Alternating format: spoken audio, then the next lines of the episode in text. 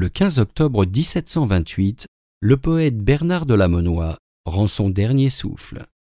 Diffusia.fr vous invite à écouter un extrait de son poème Le bon ménager.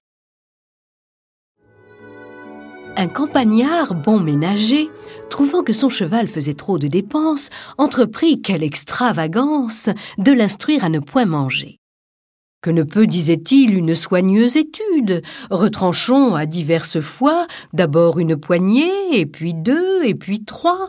Par une insensible habitude, l'animal trop gourmand viendra sans doute à bout de ne plus rien manger du tout. Charmé d'une pensée si rare et si fine, petit à petit il réduit sa bête à jeûner jour et nuit.